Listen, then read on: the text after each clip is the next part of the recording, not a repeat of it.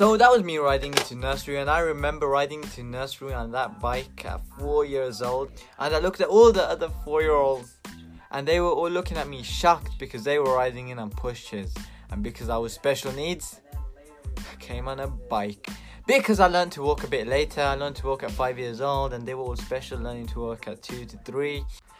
Anyway, I got into class and all of a sudden there was a test. It was numbers. You gotta count up to 10 and I only knew up to 2. So I looked around me and I seen John, Becky, Dave, Stephen and James, Laura, Sarah and Vicky. They all looked at me and they thought, yeah, this guy's gonna flop. So my knees were weak, my arms were heavy, there was vomit on my sweater already. It was peanut butter and jelly. I thought, okay, it's my one shot. It's my opportunity. I just gotta do it.